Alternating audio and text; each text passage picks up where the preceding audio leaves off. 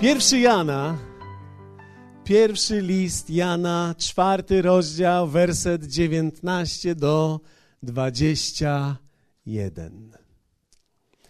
Słowo mówi tak: Miłujmy więc, gdyż On nas przedtem umiłował. Jeśli kto mówi, miłuję Boga, nienawidzi brata swego, kłamcą jest, albowiem kto nie miłuje brata swego, którego widzi, nie może miłować Boga, którego nie widzi. A to przykazanie mamy od Niego, aby ten, kto miłuje Boga, miłował i brata swego. Dzisiaj chciałbym podzielić się z Wami pewnymi myślami, które miałem od kilku miesięcy. W ostatnich tygodniach nabrały one zenitu i w końcu Pan dał mi ulgę swoim słowem. I tytuł dzisiaj jest Ech, ci ludzie. Ech, ci ludzie. Czasami wydawało mi się, że życie byłoby prostsze, gdyby nie ludzie. Fakt jest taki, kiedy czytamy ten tekst, pierwszy Jana, i kiedy widzimy, że ten, kto nie miłuje brata swego, którego widzi, nie może miłować Boga, którego nie widzi. Tu nie jest powiedziane Boga, którego nie widać. Tu jest powiedziane, że Boga, którego nie widzi. Inaczej mówiąc, to jest bardzo osobiste, czy coś widzę, czy nie widzę, ponieważ może być coś widać, a ja tego nie widzę. I ten fragment również mówi o tym, że łatwiej jest kochać Boga niż ludzi. Może dlatego, że Bóg jest jeden, a ludzi więcej. Nie wiem.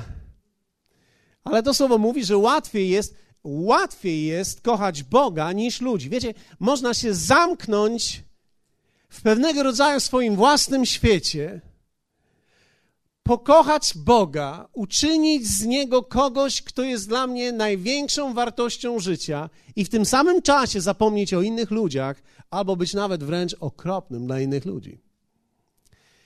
Wiecie, czasami, kiedy słyszę, że ktoś jest bardzo wierzący, to nie wiem do końca, czego można się spodziewać po tym. Dlatego, że to określenie czasami oznacza, że człowiek bardzo wierzący w tym samym czasie może być również bardzo osądzający. Czyli on tak bardzo kocha Boga i tak strasznie nie lubi ludzi. Fakt jest taki, że bycie z ludźmi nie jest proste. Fakt jest też taki, że każdy człowiek myśli o sobie trochę lepiej niż naprawdę jest. W pewnym sensie widzimy siebie, siebie samych nieco lepszych okularach niż tak naprawdę to wygląda. Jeśli chodzi o nasze życie takie codzienne, w przypowieści 26 czytamy: Wielu jest takich, którzy chwalą się swoją dobrocią. Lecz kto znajdzie człowieka niezawodnego? Słyszeliście ludzi, którzy mówią: Ja mam dobre serce. Jeśli chodzi o mnie, naprawdę jestem w porządku. W porównaniu z innymi jest naprawdę ze mną wszystko dobrze. Ale Biblia mówi: Lecz kto znajdzie człowieka niezawodnego? Kto z nas jest niezawodny? Pomyślałem sobie, że pewnego dnia, kiedy przeanalizuję apostołów Jezusa, oni będą przynajmniej niezawodni.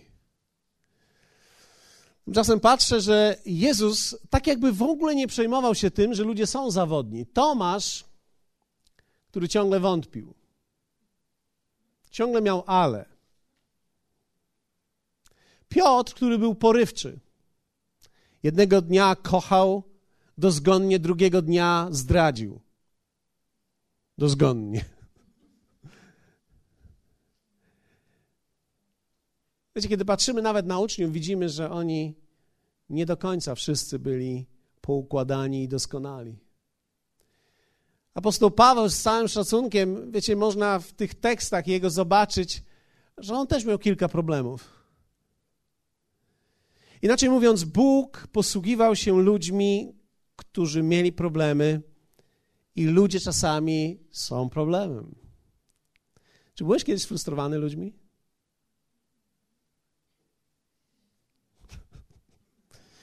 Może zadam takie pytanie. Czy jechałeś kiedyś samochodem za Elką? Czy jechałeś kiedyś samochodem za Elką? Fakt jest taki, że tam jest napisane: Ty też kiedyś się uczyłeś Na niektórych z nich jest napisane.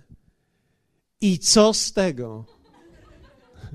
Wydaje ci się, że jak ty się uczyłeś, to wcale tak nie jeździłeś. Czasami można w godzinach po 15 trafić na trzy pod rząd Elki. I kiedy jedziesz za Elką, zastanawiasz się, czy ten, który prowadzi, to jest zawsze pierwszy raz jedzie? Ilu ludzi może jechać po raz pierwszy? Jesteś sfrustrowany czasami. Albo na przykład, nie, nie wiem, ja, ja chodzę do sklepu, ja powiem wam o, o, takich moich ostatnich doświadczeniach, które się ciągną już od kilku lat. Idziesz do sklepu, idziesz do sklepu, do sieci, y, która jest bardzo znana w mieście. Ja nie będę tutaj wyznawał tych sieci, żeby nie posądzono mnie o reklamę marek, ale i, i różnego rodzaju biznesów. Ale idziesz do sklepu, stajesz za kasą i ktoś przed tobą zapomniał zważyć pomidorów. I teraz kasjerka, która jest uprzejma, wstaje, bierze te pomidory, mówi nie ma sprawy, mówi nie ma sprawy do tego klienta, ten klient jest zadowolony, ponieważ nie ma sprawy, ale ci, którzy stoją za nim, myślą sobie, jak można nie zważyć pomidorów? Ludzie, jak można nie zważyć pomidorów? Czy byłeś kiedyś w sytuacji, kiedy czekałeś na kogoś, a ktoś zapomniał przyjść?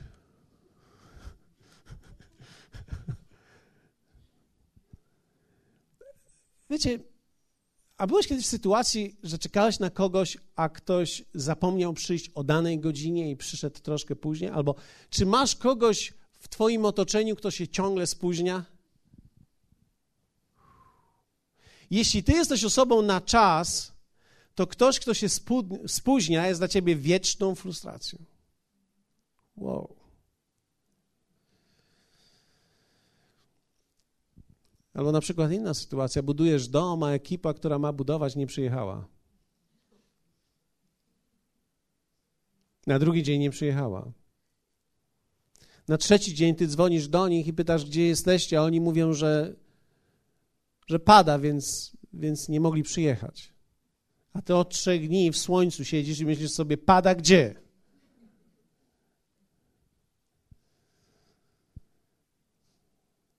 Nie, nie wiem, czy byliście w sytuacjach, gdzie, gdzie, gdzie byliście sfrustrowani. Czasami nawet podróż do kościoła może być frustrująca.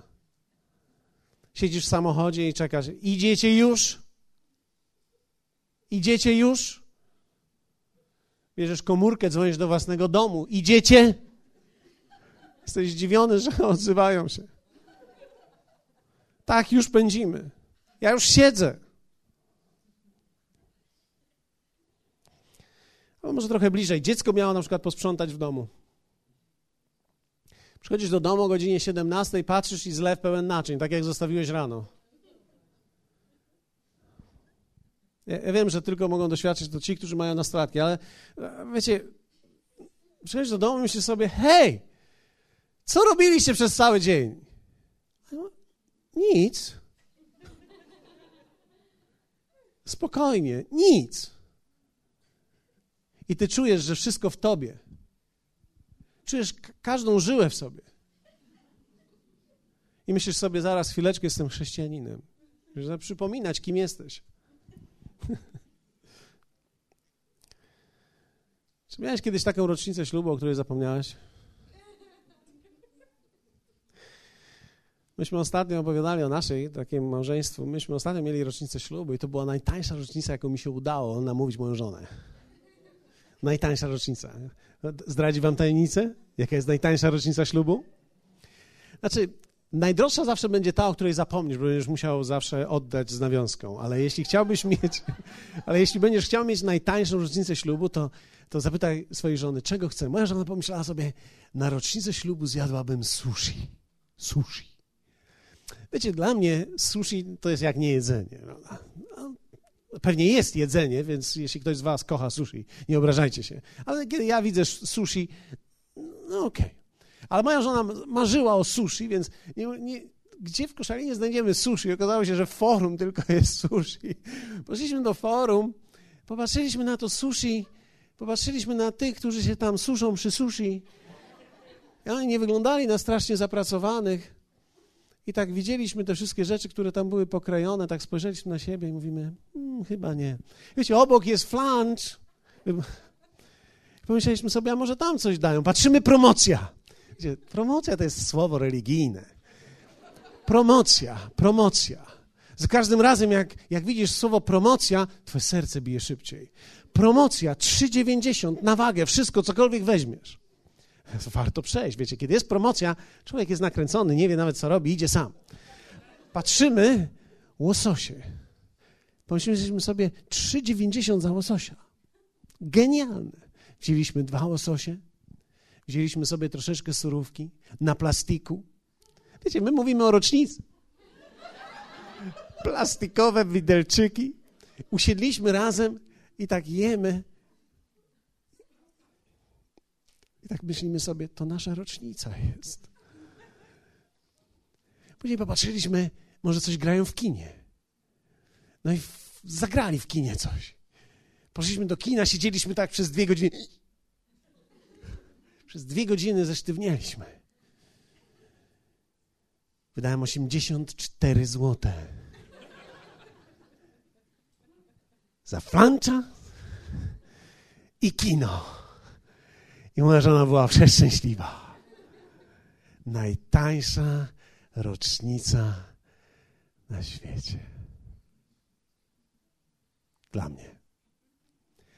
Mam nadzieję, że będzie tak jej się podobała, że za rok będzie chciała ją powtórzyć.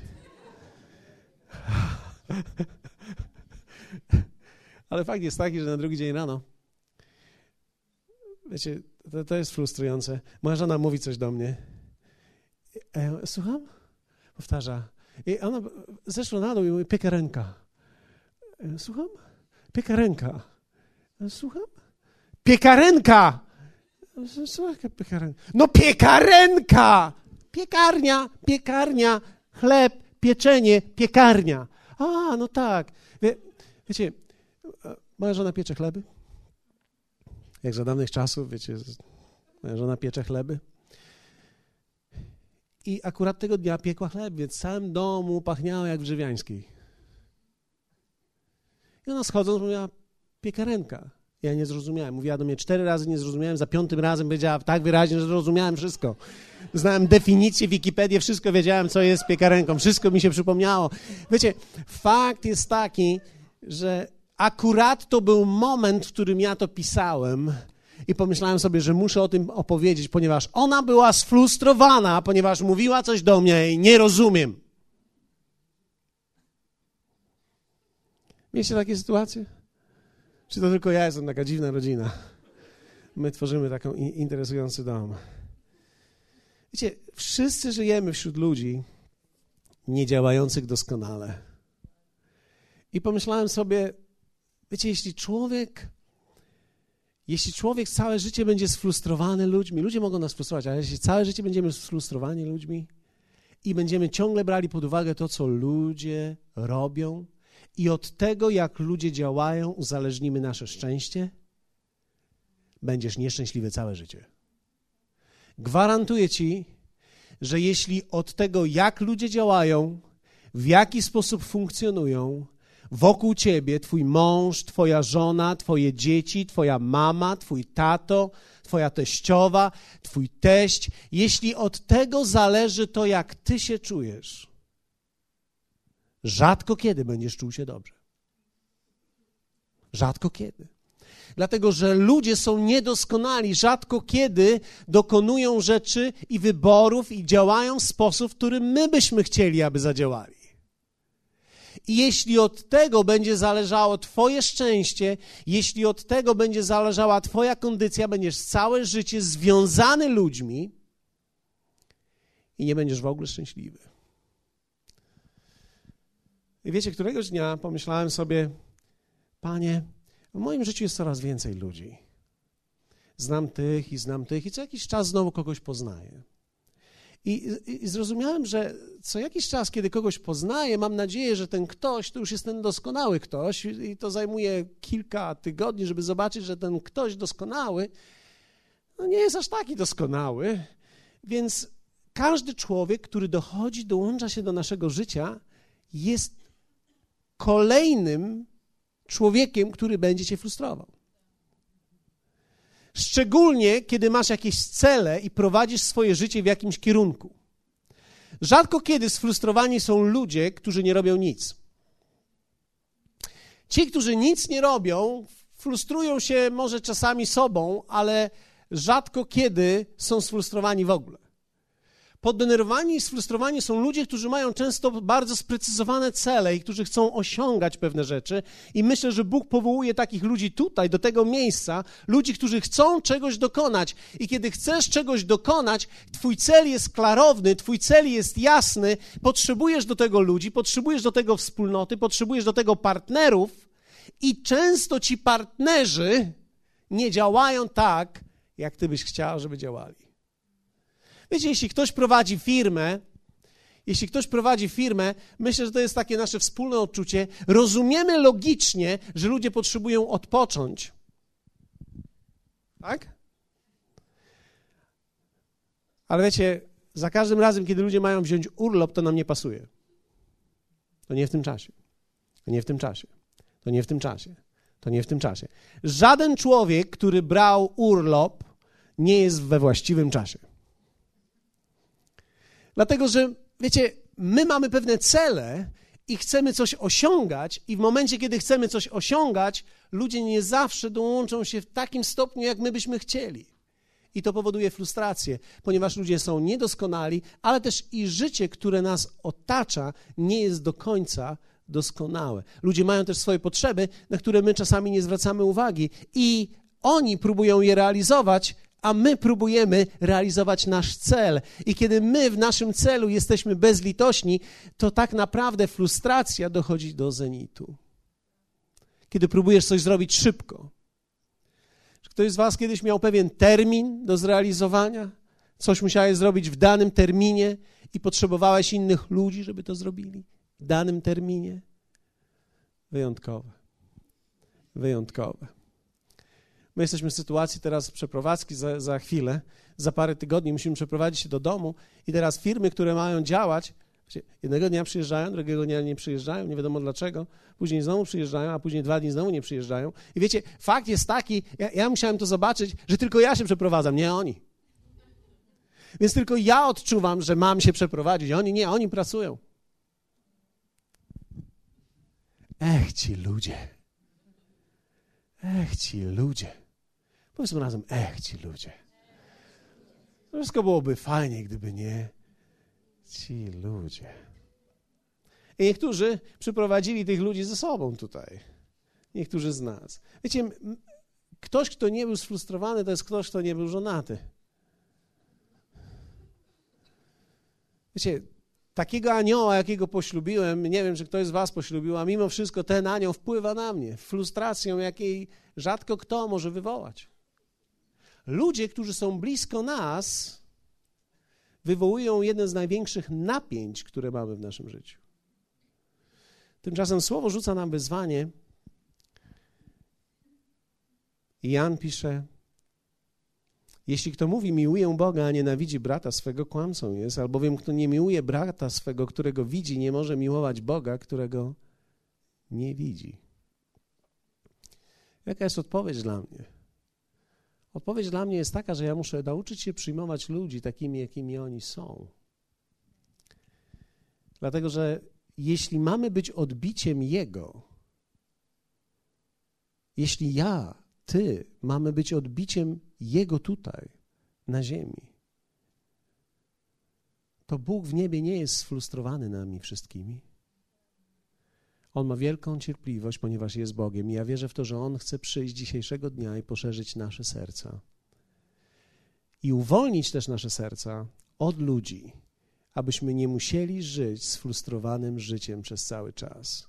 I abyśmy nie musieli żyć życiem nieszczęśliwym, dlatego że ktoś nie robi tak, jak my byśmy chcieli. Wyobraź sobie taki dzień, w którym nie nie obchodzi cię, bo wiecie, nas obchodzą rzeczy ale jesteś wolny od tego, w jaki sposób ludzie się zachowują i w jaki sposób działają, i ty możesz przeżywać swoje szczęście, które On tobie daje, swoją radość i swój pokój. Czy to nie byłby piękny dzień? Pomyśl. Dzień, w którym niezależnie od tego, co ktoś robi, ty jesteś zadowolony. Hallelujah. To byłby piękny dzień. Powiedz do swojego sąsiada, to byłby piękny dzień. I teraz ja myślę, ja, wiecie, ja pytałem Boga, jak ty to robisz? Jak ty to robisz, że nas wszystkich niedoskonałych możesz znieść i nie jesteś sfrustrowany, ale jesteś Bogiem pokoju, jesteś Bogiem radości, jesteś Bogiem nadziei, jesteś Bogiem przyszłości i dla ciebie wszystko idzie we właściwą stronę. Jak ty to robisz? I Bóg powiedział mi parę rzeczy, instrukcji. I chciałbym dzisiaj dać Wam tylko kilka rzeczy, kilka myśli myślę, że mogą nam pomóc i będziemy się modlić o to, aby stały się one pieczęcią w naszych sercach. Po pierwsze, daj ludziom przestrzeń. Daj ludziom przestrzeń. Ludzie są zawodni. Ludzie się mylą. Ludzie niechcący kłamią. Kombinują kombinują, bo czują się zagrożeni. Daj ludziom przestrzeń. Wiecie, ludzie potrzebują przestrzeni do podejmowania własnych decyzji. Ostatnio, ostatnio ktoś podszedł do mnie i powiedział mi, no, było w zeszłym tygodniu, ktoś podszedł do mnie, ktoś, kto zupełnie jest od niedawna w kościele, podszedł do mnie i mówi tak, pastorze, ja odczuwam od ciebie pozytywną energię. Wiecie, jak ja słyszę tego typu termin, pozytywna energia, pozytywna energia, pozytywna energia, to zaraz włącza się we mnie prawidłowa teologia w co ty wierzysz, o co ci chodzi, co, co masz na myśli, bo pozytywna energia to są różne energie i to nie są prawidłowe Boże energie, bo Bóg ma w sobie życie, nie energię. Tak? No ale tak patrzę na tą osobę i wiecie, pomyślałem sobie, a co tam? Niech sobie myśli o energii, że mam pozytywną energię. Co będę teraz tą osobę prostował? Tak? Nie każdy drucik, który jest pokrzywiony, od razu trzeba wyprostować. Trzeba mu pozwolić być w temperaturze.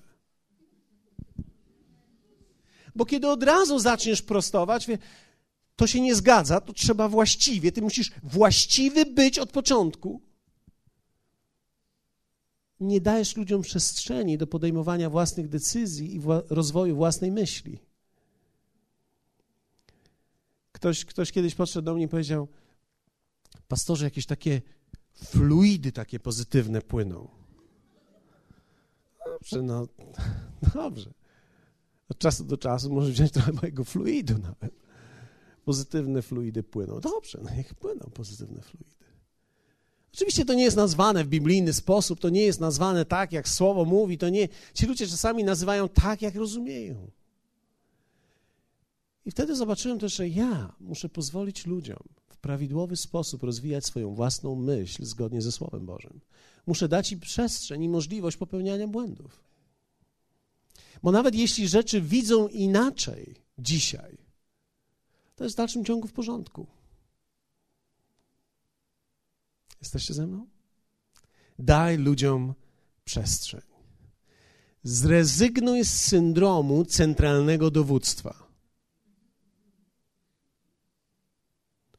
Wiecie, kiedy my rośliśmy, kiedy dziecko jest małe, ponieważ my jako rodzice opiekujemy się dzieckiem, jeśli jesteśmy nieostrożni, to w dziecku rodzi się takie poczucie, że ono wszystkim steruje. I co byś chciał? To. Co byś chciał? To. Tego nie. To chcę. Tego nie można. Dobrze masz. I wiecie, my rozwijając dziecko, my musimy zobaczyć, że jest pewien moment, w którym my zac musimy zacząć mówić mu, nie, tak nie będzie. Co my mówimy w ten sposób? Ty tu nie rządzisz, ja tu rządzę. Dlatego, że jeśli rodzic, to często rodzic jest tym, który najpóźniej to robi, bo najpóźniej to widzi, bo tak się przyzwyczaja do biegania wokół, to, tamto, tamto, nie chcę tego, tamto chcę, tam chcę iść, tam chcę być, że nagle ten rodzic już nie wie, co ma zrobić. Tylko ci, którzy są z boku, widzą często to szybciej. Więc dobrze jest to zobaczyć wystarczająco szybko, żeby wytrącić to dziecko z takiego poczucia syndromu centralnego dowództwa, że ono tutaj rządzi, ono dokładnie mówi, co będziemy robić, gdzie będziemy robić, kiedy idziemy, w którą stronę idziemy. Ty musisz w którymś momencie powiedzieć: Nie, nie, ja tu rządzę. Nie ty. Centralne dowództwo jest tu, nie tu. Jeśli chodzi o ciebie, dowództwo jest tu. Dlatego, że później, jeśli nie jesteśmy ostrożni, my żyjemy w taki sposób i, i rozwijamy się, starzejemy się troszkę. Nie wszyscy się starzeją, ale, ja tak. Starzejemy się troszkę i mamy takie poczucie centralnego dowództwa, że to my dokładnie wiemy, co jest najlepsze dla wszystkich. Ty powinieneś być tu, a ty powinieneś siedzieć tu, a ty powinieneś robić tamto, i ty powinieneś robić tamto. I ja dokładnie wiem. Kto jest centralnym dowódcą? Ja. Znieś swoją rękę i powiedz ja. No, dokładnie tak jest. Często tak jest. Musimy zrezygnować z tego poczucia centralnego dowództwa, że to my zarządzamy, ponieważ wtedy nie damy ludziom przestrzeni do podejmowania przez nich decyzji. Ludzie potrzebują przestrzeni. Zwróćcie uwagę, jaki Bóg jest niesamowity, że nawet kiedy ty podejmujesz złą decyzję, On pozwala ci ją podjąć. On pozwala ci ją podjąć i on pozwala ci doświadczyć konsekwencje złej decyzji, ale później, kiedy się do niego zwrócisz, on ci pomoże wyjść z tego, w co sam wszedłeś. Bóg nie obróci się wtedy plecami do ciebie i nie powie: Sam żeś tam wszedł, to sobie sam stamtąd wyjdź. On nie ma tego typu odruchu. On widzi ciebie, że ty podejmujesz sam decyzję w złą stronę. Mówi: Bardzo proszę tam jest źle, ale proszę bardzo. I teraz ty zanurzasz się w tej zbyt gorącej wodzie, poparzony z niej wyskakujesz, wołasz pomocy, a on mówi: Proszę bardzo, miseczka z zimną. I się studzisz wtedy z nim. O, o, o, tak dobrze mi Pani. Hallelujah. Wiecie, w tym roku, jeśli ktoś chodził po plaży, wiecie, wszedłeś na plażę na boso i tak, a, a, a, a, sam tam szedłeś. Jakie ukojenie było wejść na wilgotny, mokry piasek. O, o, tak zawsze woda w morzu jest zimna, ale jak to dobrze jest w kontraście z tym gorącem, które tam było. Wow, fenomenalne. Wiecie, Bóg pozwala nam popełniać nasze własne błędy. I my, im bardziej stajemy się tacy jak On, tym więcej przestrzeni dajemy ludziom, którzy są wokół nas. Także nie muszą ludzie robić to, co my chcemy, żeby robili. Możesz to powiedzieć swojemu sąsiadowi. Nie musisz robić tego, co ja bym chciał, żebyś robił.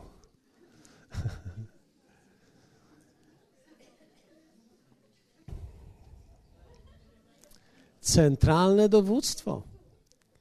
Centralne dowództwo. Daj ludziom przestrzeń. Drugie. Jesteście gotowi? Skoczymy na drugie? Daj ludziom czas. Ludzie są w procesie przemiany. Nie można oceniać zawsze ich miejsca. Ludzie potrzebują czasu do rozwoju, a czasami do przebudzenia nawet.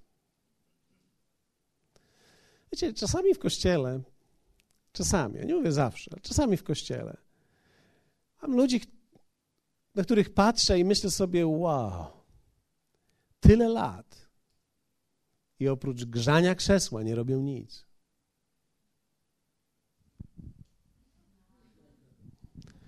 Wygrzeją krzesło, nic więcej. Że sobie, hmm, ludzie potrzebują czasu. E, nie wiem, czy, czy to akurat będzie adekwatne dla wszystkich, ale ja oglądałem kiedyś film Godzilla. Ktoś z was kiedyś oglądał ten film? Teraz jak się ogląda te filmy Godzilla, to Patrzymy na to. Myśmy się bali w tamtych czasach tego. Myśmy oglądali z wielkimi oczami.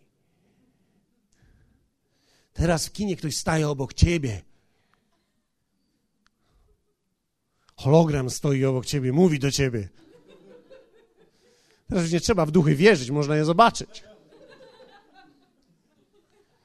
Za dawnych czasów, wiecie, w Wordzie na czarnym komputerze było coś zrobione i tak a robiło, a my...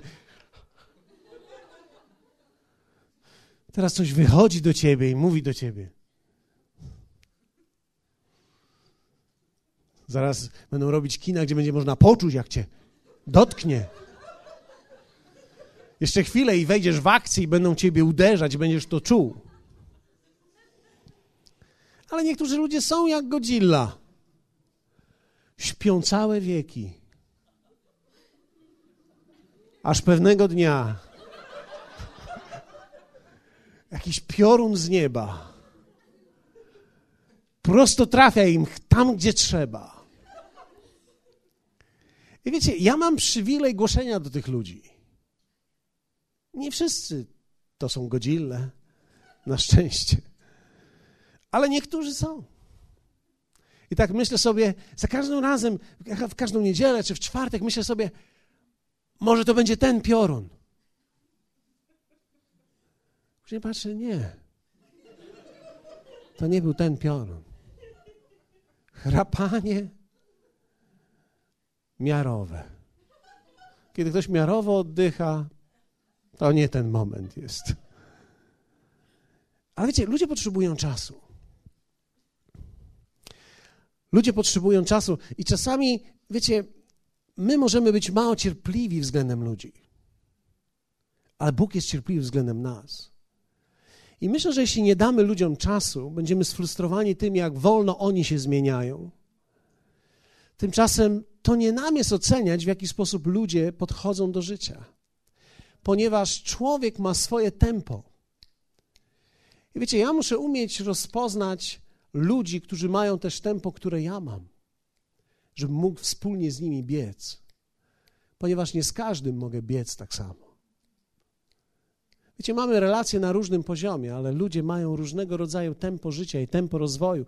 Niektórzy przechodzą wielką ewolucję, wielką przemianę swoich myśli i kiedy przychodzą do kościoła, kiedy słyszą słowo, czasami potrzebują lata nasiąkania tym słowem, zanim coś prawidłowego wyjdzie z nich.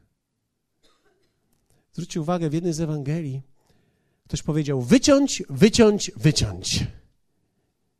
A drugi mówi: Nie, nie. Daj jeszcze czas. Jeszcze jeden sezon, jeszcze raz okopię, jeszcze raz coś zrobię. I wiecie, ludzie wokół nas potrzebują czasu od nas. Dlatego, że jeśli my będziemy popędzać kogoś, jeśli człowiek musi coś urodzić, to żeby to było naturalne, musi minąć czas. Ponieważ inaczej będziemy naciskali na ludzi, aby wydali coś, co jest przed czasem. Pozwólmy rzeczom w ludziach dojrzewać. Ich decyzje, ich myśli, ich czasami nieprawidłowe teologie. Wiecie, dzisiaj ja, ja mam wielką przyjemność rozmawiania z ludźmi, którzy się nie zgadzają z moją teologią. Ponieważ fakt jest taki, że cóż z tego, że oni mają inną teologię niż ja. Żaden problem, żaden problem. Ktoś z nas się myli i żaden problem to nie jest, że ktokolwiek to może być, my musimy rozmawiać, żeby rosnąć. Dlatego, że nie ma nic gorszego, jak być zamkniętym człowiekiem na wszystko, co przychodzi z zewnątrz. Jesteś wtedy człowiekiem o bardzo ograniczonym spojrzeniu. Dlatego wierzę w to, że musimy dać ludziom czas. Powiedzmy razem, dać czas. Powiedzmy razem, daj mi czasu. Proszę bardzo. Wiecie, fakt jest taki, że my potrzebujemy tego czasu i że nie wszystkie rzeczy rosną tak szybko, jakbyśmy chcieli. Zwróćcie uwagę, że najwolniej dojrzewają nasze dzieci. Zauważyliście? To często ludzie z zewnątrz mówią, że są dojrzałe, a my widzimy niedojrzałe. Czy zauważyłeś, że rodzice bardziej się martwią o swoje dzieci niż ktoś z zewnątrz, patrząc na te dzieci? Nasze spojrzenie czasami jest zupełnie inne. Trzecie, daj ludziom zachętę. Hmm? Daj ludziom zachętę. Ktoś może powiedzieć, no ileż można. I fakt jest taki, że nigdy nie znajdziesz siły do zachęty dla innych, jeśli uzależnisz swoje szczęście od przemiany ludzi wokół siebie. Nigdy nie będziesz zachęcał ludzi, od których zależy Twoje szczęście. Najpierw musisz podjąć decyzję: ja jestem szczęśliwy, moja relacja z Bogiem, moje życie to jest moje szczęście, ludzie, którzy są wokół mnie, to jest dar od Boga. I w momencie, kiedy się w prawidłowy sposób od nich uwolnisz, będziesz mógł zachęcać ich. Każdy potrzebuje kogoś, kto, mi doping, kto mu dopinguje. Każdy. Ty potrzebujesz kogoś, kto ci dopinguje. Każdy potrzebuje kogoś, kto mu dopinguje. W jego rozwoju, w jego wysiłkach. Potrzebujemy kogoś, kto nam dopinguje. List do Hebrajczyków mówi o tych, którzy przed nami byli ludźmi wiary. Wiecie, list ten mówi, że oni siedzą jakby na stadionie i dopingują nam. Czyli z nieba nie ma głosu typu kiedyś to ludzie wierzyli, dzisiaj to co to za wiara. Taki głos z nieba nie płynie. Głos z nieba płynie idź na całość idzie ci nieźle. Idź na całość. Idź, idź, płyń, działaj, biegnij, dotykaj, rozwijaj, czyń. Wiecie, ten głos z nieba jest bardzo zachęcający. Wszyscy potrzebujemy, aby ktoś nam dopingował. Wiecie, fantastycznie jest, kiedy mamy w domu kogoś, kto nas dopinguje. Nie ma nic piękniejszego, jak wracać do domu, który jest pełen dopingu, a nie krytyki. Możemy wracać do domu i znowu coś zrobiłeś. No, wiadomo, no ale ale jakbym czegoś raz nie zrobił i gdyby ktoś to zauważył i gdyby ktoś zaczął mnie dopingować, tym byłoby mi łatwiej. Bo kiedy każdy zobaczy tylko coś, co znowu nie zrobiłem, to wiecie, my wracamy do domu, uzależniamy szczęście swoje od tego, jak się zachowuje drugi człowiek i zamiast być coraz bardziej szczęśliwymi, stajemy się coraz mniej szczęśliwi. Wiecie, ja myślę, że potrzebujemy nawet w tych najbliższych relacjach dostrzegać małe zmiany i te, zmia- te małe zmiany widzieć, dostrzegać i zachęcać w nich.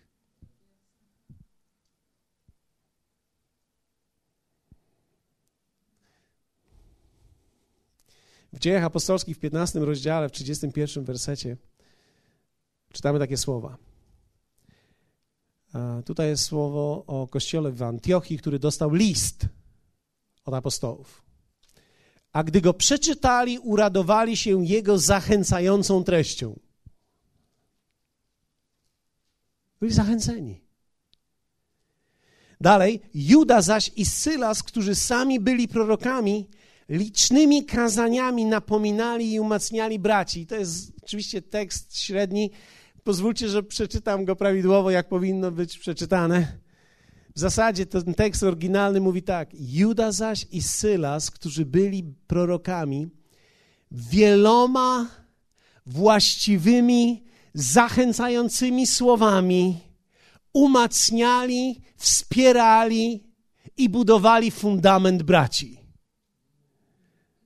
Więc ludzie, którzy byli prorokami, nie chodzili wokół i nie mówili, źle jest z tobą tu i źle jest z tobą w tym miejscu, a ty taki masz grzech, a ty zrobiłeś źle to. Nie.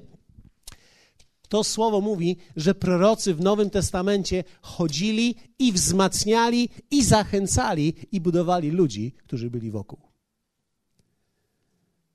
Wiecie, dla większości z nas życie chrześcijańskie to jest jak jazda na rowerze po raz pierwszy. Kiedy ktoś jedzie na rowerze po raz pierwszy, prawie zawsze się wywraca. I wtedy nie krytykujemy tego, który próbuje jechać, tylko mówimy: usiądź jeszcze raz. Kiedy widzisz, jak małe dziecko próbuje jeździć na rowerze, to nie mówisz do niego: Nie umiesz jeździć, zobacz, co ty robisz, jak można tak jeździć. Straszne, jak jeździsz. Ale wiecie, my robimy wszystko, żeby jeździło. Albo kupujemy kolejne kółka, albo, albo wstawiamy dyszel z tyłu, taki kijek i, i on niby jedzie sam, a my jednak nim próbujemy tutaj go utrzymać. To wiecie, robimy wszystko, żeby zachęcić do odwagi, ponieważ w tych nowych rzeczach to wszystko dla nas jest nowe. I potrzebujemy wiele zachęcenia. Ty potrzebujesz zachęcenia i potrzebujesz dać zachęcenie. Wiecie, w jaki sposób otrzymamy zachęcenie? Dając zachęcenie wokół. Powiedz do kogoś, kto jest obok ciebie, dobrze ci idzie. Ja zobacz, od razu się uśmiechnął. Od razu się uśmiechnął, ponieważ myślał, że cały czas mu źle idzie, a nagle się okazuje, że dobrze mu idzie. Kiedy ktoś coś robi, nie zniechęcaj go, zachęcaj go, a będzie robił to lepiej.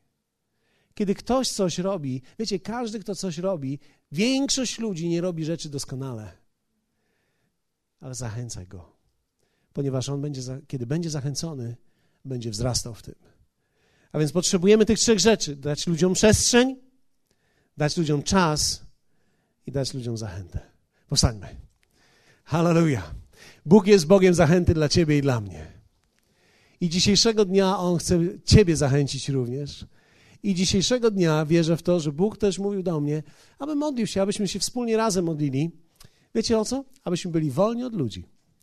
I abyśmy nie uzależniali naszego szczęścia od tego, czy ludzie robią dobrze, czy ludzie robią źle, czy ludzie właściwie się zachowują, czy niewłaściwie się zachowują, czy doskakują do wszystkich naszych miar, które my mamy, poprzeczek, które my stawiamy. Jeśli nawet nie doskakują, to jest w porządku.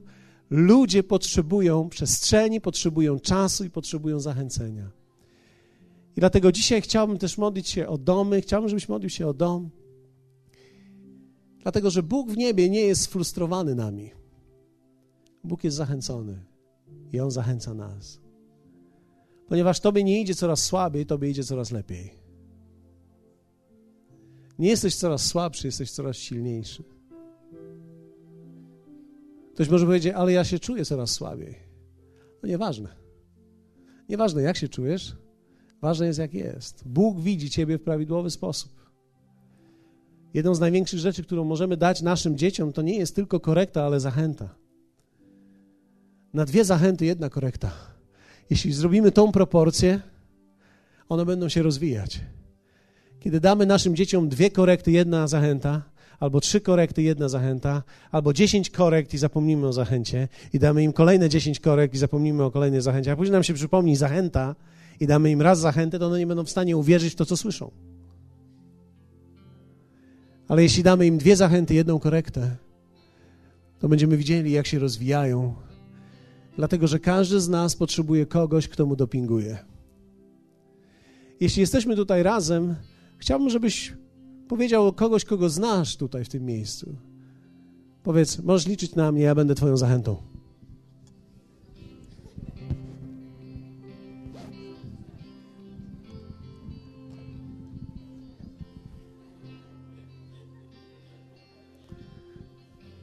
Jeśli mąż z żoną tutaj jest, powiedz, ja będę dopingował ciebie. I będę cię zachęcać.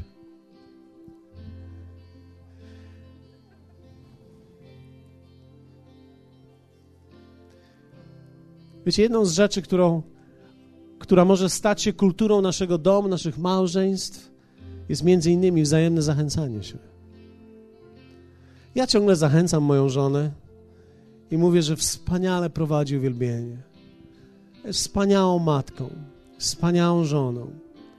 Piecze chleb. Jest wspaniałą żoną, wspaniałą matką. Wiecie, czy są rzeczy, które frustrują? Tak. Siedzę w samochodzie, nie przychodzi. Ale z drugiej strony pomyślałem sobie, co ja mam do włożenia? Dwie rzeczy na krzyż, ciągle te same. Go. Dla kobiety to całe arcydzieło jest. Ja jestem beznadziejnym przypadkiem arcydzieła. Fakt jest taki, że my niekoniecznie będziemy musieli widzieć zmianę w niektórych rzeczach w naszych współmałżonkach, abyśmy my byli szczęśliwi.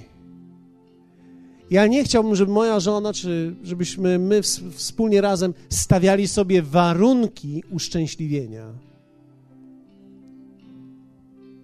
To nie przejdzie.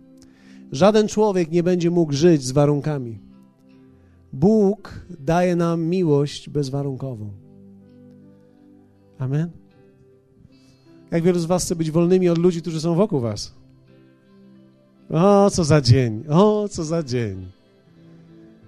Powiedz to jemu, wznieś swoje ręce i powiedz: Panie, proszę Ciebie, uwolnij mnie od ludzi. Sprawa, bym był niezależnie zadowolony i niezależnie szczęśliwy. Sprawa, bym się mógł uśmiechać wewnątrz, nawet gdy ktoś nie robi tego, co ja bym chciał, żeby zrobił. Sprawa, bym dawał ludziom przestrzeń, czas i zachętę. Naucz mnie widzieć te małe zmiany, których dokonują, abym mógł zachęcić ich w tych zmianach. Te małe decyzje, które podejmują i te małe zmiany, które robią, te małe kroki, które robią, sprawa, abym umiał je dostrzec, tak jak Ty dostrzegasz moje.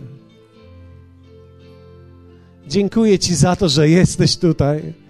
I dziękuję Ci za to, że Twoja miłość zachęca nas ciągle. Dziękuję Ci, że Ty nie jesteś Bogiem sfrustrowanym, ale jesteś Bogiem pokoju. I dziękuję Ci, że w tym pokoju możemy my chodzić i doświadczać Ciebie. Hallelujah.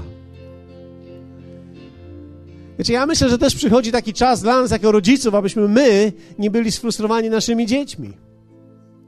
Abyśmy mogli uwalniać ich abyśmy mogli zachęcać je. Hallelujah. Amen. Jeśli masz tutaj swojego męża lub żonę, przybij piątkę dla niej. Hallelujah. Żartuję, uściśnij ją ładnie. Hallelujah.